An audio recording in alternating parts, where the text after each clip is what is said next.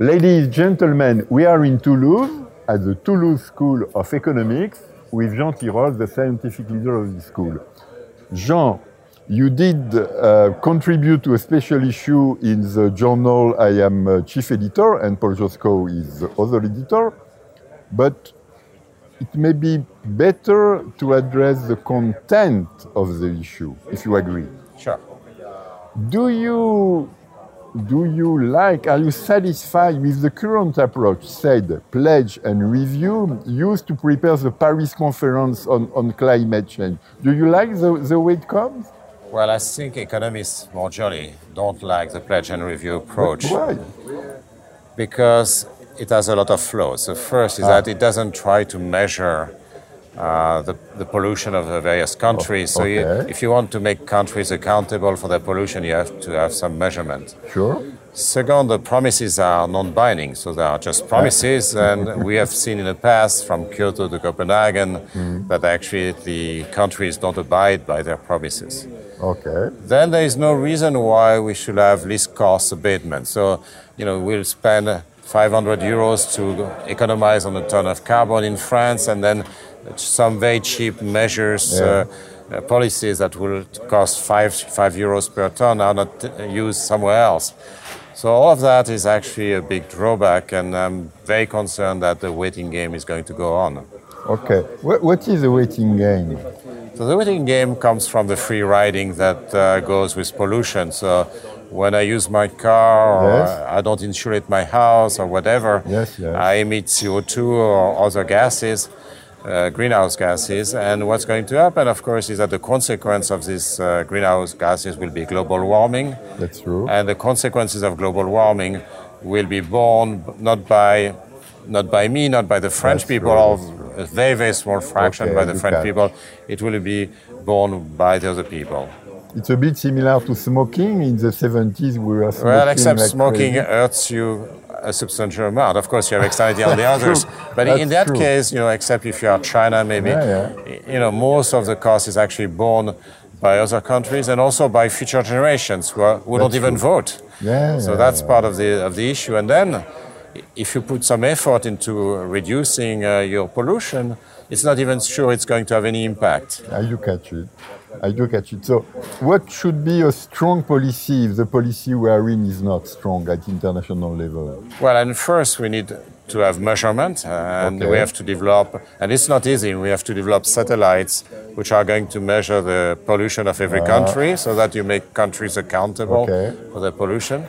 Then we have to start speaking again about uh, carbon pricing because efficiency will require that carbon price will be the same in all countries Well, of the world. Should you just give us a Okay. hint of it? Because if the carbon price is not the same in different countries of the world or in different sectors, what's going to happen is that we will spend, as has been done, you know, five or 500 or 1,000 euros Ah. Yeah, to Uh, reduce carbon emission, yeah. whereas we could do the same with five euros and uh, maybe 100 or 200 times Yeah, yeah. more. So we could actually reduce much more pollution at the same cost. Sensible. It makes sense. and so, conversely, so measurement, yeah. price, and price and then we need enforcement and that's that's very difficult of course because it's like with sovereign debt uh, countries are sovereign so if they don't abide by what they promise uh, it's very difficult to force them so we need to use the WTO so if the carbon Yes. price is not enforced in countries you need uh, to have WTO sanctions you know countries can WTO. because you can think of that as being a form of dumping. So if you Okay. don't impose a carbon tax or a cap and trade mechanism Okay. in your country, that means that basically the industry is subsidized, and there's a good case actually to actually uh, have WTO sanction yeah. because it's, it's a form of, of Uh, Have you ever met Pascal Lamy, the former boss of WTO? Well, yes, but not, not to talk about that. But I think Okay. the WTO uh, uh, actually is willing to listen to that argument because it's really a form of Yeah. dumping. That's good. But also, we don't really have many arguments in terms of uh, reducing, uh, you know, enforcing those agreements. I, I think Yeah, yeah. it's very hard. You can use naming and shaming. You can use various things. Um, it's difficult. Okay. Uh, something else in the same um, in the same mode or tune, the content of a, of a good policy. Well, we have to think also about the burden sharing. Ah. So, eh, you know, I, I, will even do that. burden sharing. Burden sharing is actually a very important thing. So, how do you deal with, you know, equity, for example? Mm. So, the emerging countries or the poor countries says, we would like to finance our growth, and if we put a carbon tax or cap and trade mechanism on us, then it's going to be more costly and it's unfair because the developed countries have financed their growth through emissions which were free.